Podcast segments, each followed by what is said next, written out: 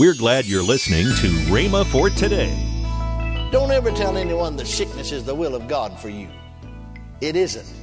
Healing and health are the will of God for you. Hallelujah. Now listen, if sickness is the will of God, then heaven will be filled with sickness and disease. Won't it? Because if that won't His will be carried out completely and perfectly in heaven, but thank God there's not any there. I said there's not any there. No healing, Christ has redeemed us from the curse of the law. Welcome to Rhema for today. Kenneth E. Hagin wraps up his teaching on redeemed from poverty, sickness, and spiritual death. Also, later in today's program, I'll tell you about this month's special radio offer. Right now, let's join Kenneth E. Hagin for today's message. Now that Jesus said, while you're turning to Acts 10 38, Jesus said it was Satan who bound this woman, not God. Now, in preaching to Cornelius' household, Peter said in Acts 10 38, how God anointed Jesus of Nazareth with the Holy Ghost and with power, who went about doing good and healing all that were oppressed of the devil, for God was with them, with him. See, this scripture makes it clear that the people, all of them, all the people that Jesus healed were oppressed by the devil. Not one of them was oppressed by God. Then not one of them did God put sickness or disease on. He said all that were oppressed, and healing all that were oppressed of the devil. All that he healed was oppressed of the devil. See, some folks would have you to believe in church circles, and even even over in the charismatic move. I know, I've had them talk to me. Have you to believe that God sends sickness upon his people to bless them, to train them, to teach them, to deepen their piety, whatever that means. and some of them out there in the church world as a whole will say, stay away from those meetings where they pray for the sick to be healed. That's of the devil. Well, if those folks is right, it's of the devil, then God and the devil have swapped jobs. 2,000 years ago, Satan was oppressing people. We just got through reading it. And Jesus was healing them. But if those folks is right now, then Jesus is oppressing people and the devil's a healing them. But my Bible said in Hebrews 13 8, Jesus Christ the same yesterday and today, hallelujah, and forever. And if he ever was a healer, he's still a healer. He never changes. He never changes. He never changes.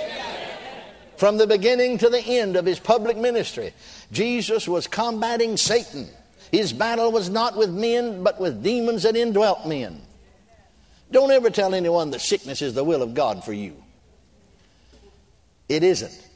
Healing and health are the will of God for you. Hallelujah. Now listen, if sickness is the will of God, then heaven will be filled with sickness and disease. Won't it? Because if that won't His will be carried out completely and perfectly in heaven, but thank God there's not any there. I said there's not any there. No healing, Christ has redeemed us from the curse of the law. Healing is in God's plan of redemption. You see, sin caused the curse to come on us, but Christ bore the penalty for us. Let's go to Isaiah for just a moment. Isaiah, the 53rd chapter. Let's look at the fourth and fifth verses. Surely he hath borne our griefs and carried our sorrows. Sometimes, even in some of my English references, uh, you'll notice that there's a, the word grief, the translated grief here is translated sickness, and the word translated sorrow is the word for disease in the Hebrew. And if you read some of the other translations, you'll find out that the Hebrew, that is, the original scriptures, as it was originally written, it read, Surely he hath borne our sickness and carried our diseases. And, and yet, right on the other hand, wait, just hold that there for a minute. I want to help you, even with your English Bible. Turn over to Matthew 8 17 right now. Hold your place, hold your finger there in Isaiah 53 4, and turn over to Matthew 8 17. Matthew 8 17. Here it's talking about Jesus healed all that came unto him, that it might be fulfilled which was spoken by Isaiah the prophet, saying, Himself took our infirmities and bare our sicknesses. Now go back, that's King James translation I just read. And the Holy Ghost, you see, here's a divine commentary. The Holy Ghost through the, through the Apostle Matthew said, himself, that Isaiah said, himself took our infirmities by our sicknesses. Well, go back and read the book of Isaiah and the King James translation. You can't find those words in there anywhere. But you notice what you reference? Look in your mark. Look at your reference there of Matthew 8 17. It refers you to Isaiah 53 4, doesn't it? It tells you that's where he said it. Well, you see, what he actually said was, Surely he has borne our sickness and carried our diseases. Well, that's saying that himself took our infirmities and bare our sicknesses. So without knowing Hebrew, I know that's what it said. Though the Hebrew scholars uh, agree that that's what he said, all of them. Now, let's go on reading. Surely then, he has borne our sickness and carried our diseases, yet we did esteem him stricken, smitten of God, and afflicted. Now, I want to call you something else. Yet we did esteem. You see, in bearing our sicknesses and our diseases, we esteem him stricken, smitten of God, and afflicted. That's not what the Roman show. The Roman soldiers beating him wasn't him stricken smitten of God. That's stricken smitten of man. You see, God laid on him not only the iniquity of us all, he laid on him the diseases of us all. Yet we did esteem him stricken, smitten of God. That is, when he bore our sicknesses and carried out. Somebody said, How did he do that? I don't know. I just know the Bible said it and I believe it. Glory to God. I said, Glory to God. Amen. Amen. Yet we did esteem him smitten, stricken, see, smitten of God and afflicted. Now notice the fifth verse. But he was wounded for his transgression. No, our transgressions. He was bruised for our iniquities. The chastisement of our peace was upon him, and with his stripes we are healed. Now come again to Matthew 8 17, that it might be fulfilled, which was spoken by Isaiah the prophet, saying, Himself took our infirmities and bare our sicknesses.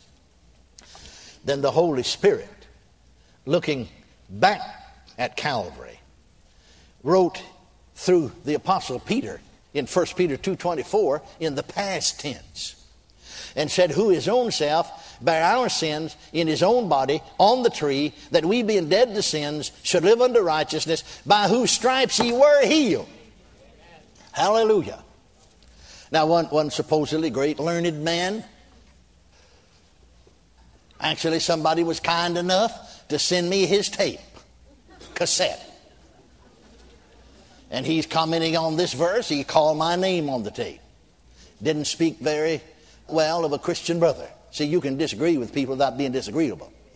But when you attack people and call their name, uh, you're being disagreeable. That's not Christian love. That's Christian hate. There is no such thing as Christian hate, but that's Christians hate. Trying to create division in the body of Christ. But he went on to say, this verse, he, uh, he said, I said, quoted me, you know, by whose stripe that I believed, you know, uh, and, and, other healing people, that that heal, that that means healing. Now he said, I do believe the Lord heals uh, if it's His will. You know, most any Christian ought to believe that if it's God's will. Well, we'll pray He'll heal. If you don't, why well, you'll die.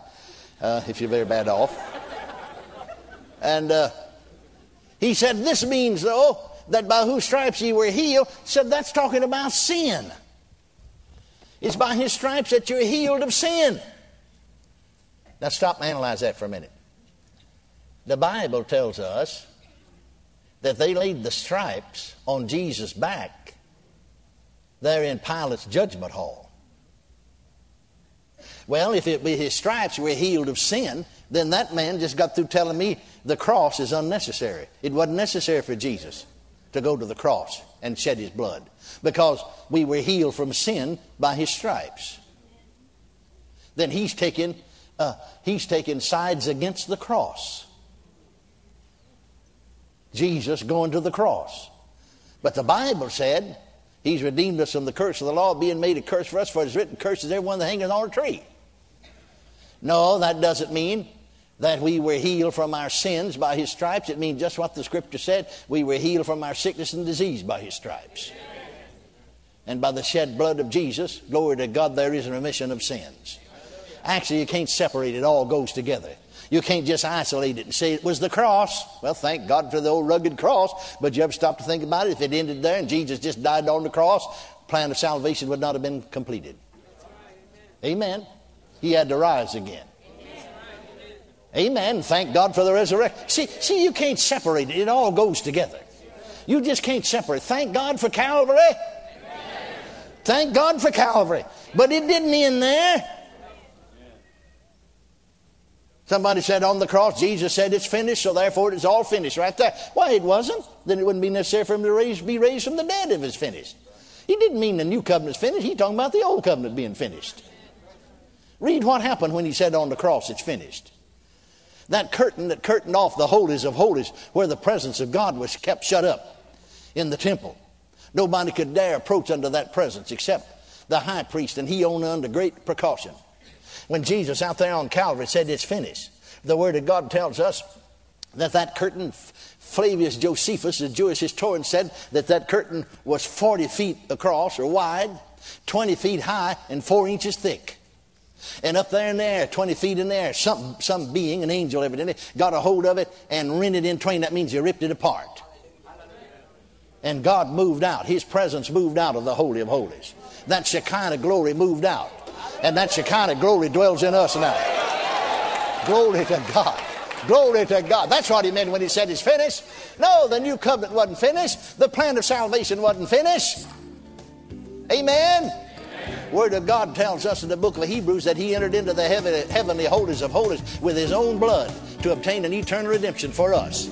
It wasn't obtained till then. Welcome to Rhema for Today with Kenneth and Lynette Hagin. Right now, let's join Kenneth and Lynette Hagin. Well, honey, we have an awesome offer this month you know, we're kind of living in some dark times. Yes. Uh, and um, your dad uh, did actually, this is a DVD called Victory Over Darkness and All Power of the Enemy. And then my book, Name Above All Names. Jesus. Yes. And, and this is a great book. This is a series of teachings that I did a while back and they put it into a book form. It is eh, you, you, you, want to get a hold of it. This is a great book. And those two are for a gift of $27 or more. And when you send that in, guess what we're going to give them free of charge? Free of charge. I'm going to give you my three CDs, Why God, Why Me, Why Now. Now, that's the title of the of the CD album, but the title of the different CDs in here are uh, come what may, God is still God. Yes. And then the other CD is Don't Forget God.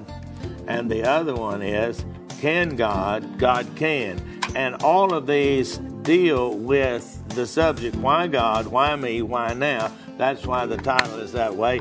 But we want you to have this yes. for a gift of $27 or more for the two two items we're going to throw this in for you. And one of the reasons I'm doing it is because this is Resurrection Month, Easter yes. Sunday. Yes. I call it Resurrection Month, and I want you to have those things. Call toll free 1 888 Faith 99. Again, call toll free 1 888 Faith 99. You can also order online at rhema.org.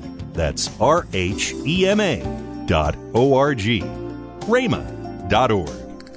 Or if you prefer to write to Kenneth Hagin Ministries, our address is P.O. Box 50126, Tulsa, Oklahoma 74150. We always love to hear from our listeners, so write in or email us today and become a part of Rhema for Today. Monday, Kenneth Hagin will start a new and powerful series. That's next week on Rhema for Today with Kenneth and Lynette Hagin. Have a great weekend